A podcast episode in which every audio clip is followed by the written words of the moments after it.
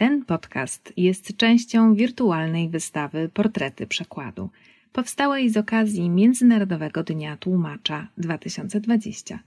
Wystawa dostępna jest online pod adresem dzień tłumacza kropka p l.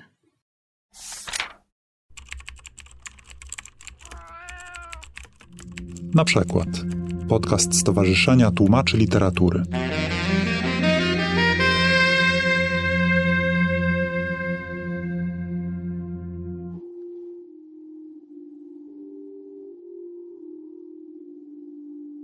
Słuchajcie, kamienie, mówię wam dziękuję.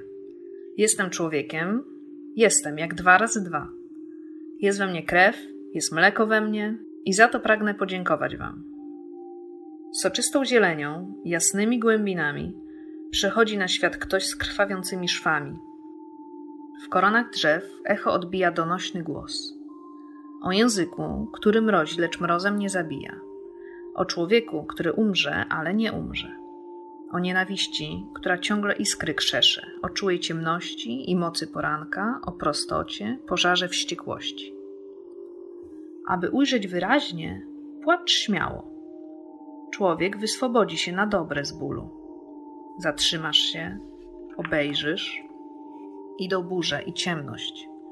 Spójrzcie, kamienie, jak krwi strumyczkiem upór ze mnie wypływa. Wznosi się ku słońcu i w świetle rozmywa. Inga Gaile. Do kamieni. Przekład Agnieszka Smarzewska.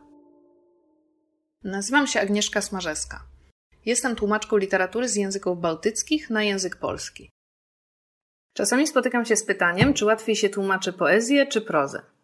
No, generalnie wszystko zależy od konkretnego tekstu i stylu, w jakim został napisany.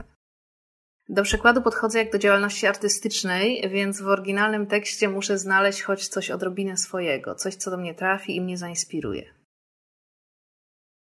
Inne pytanie, jakie czasem się pojawia, to czy tłumacz to też autor? Hmm, i tak, i nie. Nie, ponieważ nie bierze na siebie odpowiedzialności za przesłanie, jakie niesie sobą tekst. To jest pomysł autorki albo autora i tłumacz już nic nie zmieni. Nie zmieni zakończenia, choćby nawet miał lepszy pomysł. Nic nie może poprawiać, nic nie może wtrącić. No musi trzymać się oryginału. Ale z drugiej strony, tak, w pewnym sensie tłumacz to też autor. Jest drugim autorem czy autorką tekstu, ponieważ nadaje tekstowi zupełnie nową formę w zupełnie innym języku. I ta forma, bądź co bądź, zawsze, choćby nieświadomie, jakoś nakieruje lokalnego czytelnika na te czy inne tropy. Postanowiłam tłumaczyć tomik poetycki Ingi Gaile pod tytułem Wielkanoc z zamiarem zgłoszenia go do konkursu Europejski Poeta Wolności. W łotewskim świecie literackim Inga Gaile to postać znana i barwna. Wydała kilka tomików poezji, pisze również prozę, książki dla dzieci, sztuki teatralne, tłumaczyła nawet poezję rosyjską. Była wielokrotnie nagradzana, w tym dwa razy najważniejszą nagrodą rodzimą, czyli Łotewską Nagrodą Literacką Roku. Raz za zbiór poezji dziecięcej, a ostatnio za najnowszą powieść Skajstas, czyli Piękne. Wielkanoc to jest jej najnowszy tomik poetycki, który został wydany na Łotwie w dwa tysiące osiemnastym roku. Inga Gaile jest także znana z liberalnych poglądów i działalności na rzecz równouprawnienia kobiet i walki o prawa mniejszości. Popularnością na Łotwie cieszą się jej stand-upy, w których z feministycznym zacięciem porusza tematy społeczne i codzienne. Ślady zamiłowania do stand-upu i performansu widać zresztą w jej poezji. Wiele wierszy jest wręcz stworzonych do głośnego czytania. Bazują na dźwiękach i konsonansach i niezwykle ważna jest w nich melodia. Muszę przyznać, że praca nad warstwą dźwiękową była chyba największym wyzwaniem przy pracy nad przekładem. Gdybym miała analitycznie podejść do zawartości tomiku Wielkanoc, to spróbowałabym podzielić utwory na trzy luźne grupy. Pierwsza to wiersze, które, powiedzmy, korespondują ze współczesnym światem. Są aktualne i konkretne, odnajdujemy w nich aluzje do polityki czy wydarzeń na świecie, najczęściej wojen i terroryzmu. Na przykład mocny obrazowy wiersz pod tytułem Jesień Damasceńska nawiązuje do bitwy pod Damaszkiem kilka lat temu.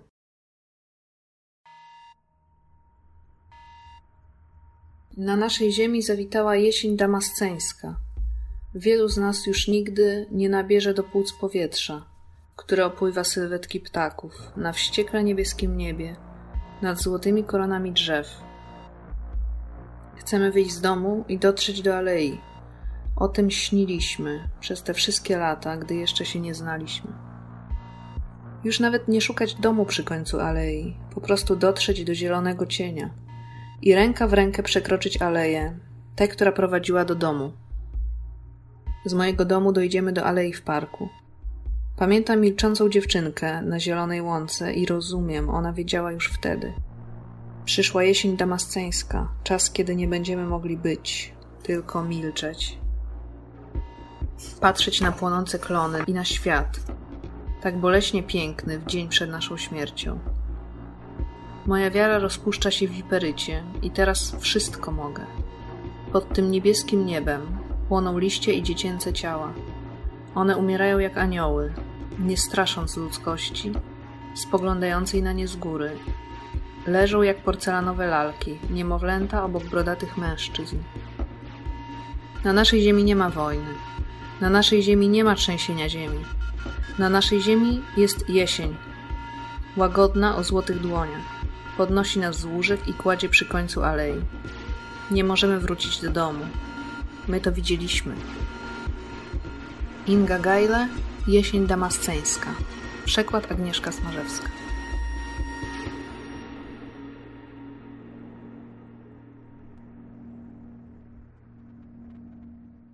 Z kolei pełen ironii utwór pod tytułem Zagranicą, otwierający tomik, przywołuje obrazy z łotewskiej codzienności polityczno-społecznej. Mamy tu nazwiska polityków i publicystów, aluzje do teorii spiskowych, różnych fobii, a nawet nieco sarkastyczne spojrzenie na tradycję narodową, jaką jest święto pieśni. Druga robocza grupa to utwory refleksyjne i autobiograficzne. Poetka przepracowuje w nich osobiste traumy, osobiste doświadczenia, jak rozstanie ze bliską osobą i stany depresyjne. Zmaganie się z melancholią można odnaleźć w kilku wierszach, zwłaszcza tych bez tytułu, gdzie w symboliczny, obrazowy sposób ukazane zostało poczucie bezradności i rozpacz, ale nie bez kiełkującej nadziei na poprawę. Są też utwory odwołujące się do konkretnego wydarzenia z życia poetki, na przykład wiersz zaczynający się od słów „prezent od ciebie” nawiązuje do rozmowy ze znajomą aktorką i wspomnień związanych z pracą w teatrze.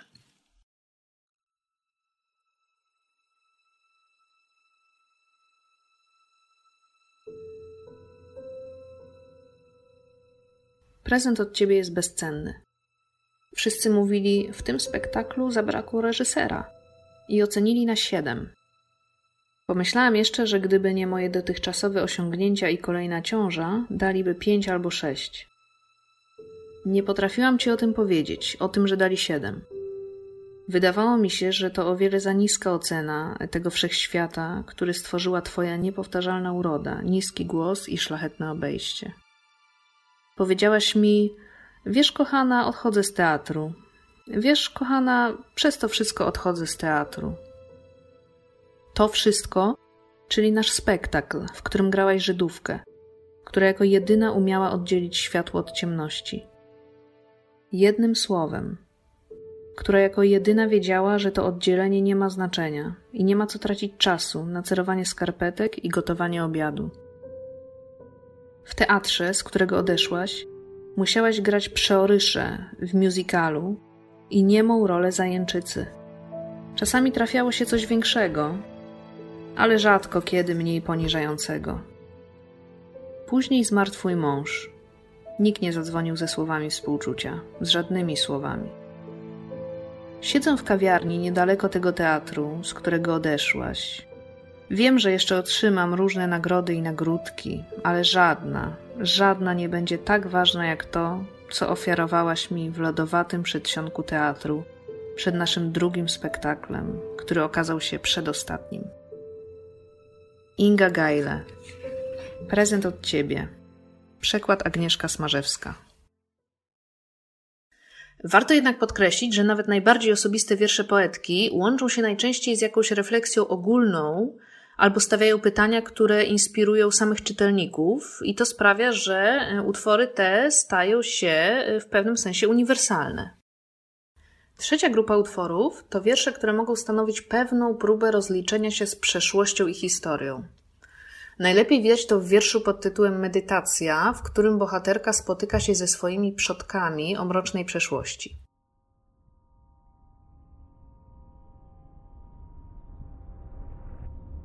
Wyczuwam własne serce. Poza ciałem. Złota fabryka. Puls śluzówek. I spotykam pradziadka. Ręka przebita bagnetem. Wielu poniżonych ludzi nienawidzi mnie przez niego. Był w Sonderkommando Auschwitz. Widziałam sale porodowe. Tryskała krew. Krzyki lekarzy i sanitariuszy. Dzieci przedzierają się przez apokalipsę w przezroczystych metalowych jajkach. Próbuję zrozumieć, co się wydarzyło w tym ciemnym pomieszczeniu, w którym była tylko jedna plama światła. Bardzo się staram. Nagle coś się porusza. Chyba rozdarła się zasłona i zobaczyłam. Moi przodkowie idą ku mnie. Wciąż starzy, wciąż okrutni, wciąż kierowani dziwnymi motywacjami. Nadchodzą, a ja widzę, oni nie mają rozumu. Ani wstydu, ani honoru. Bo przecież są umarli.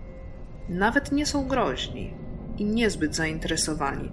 Patrzą, jak się męczę, nawet podczas medytacji.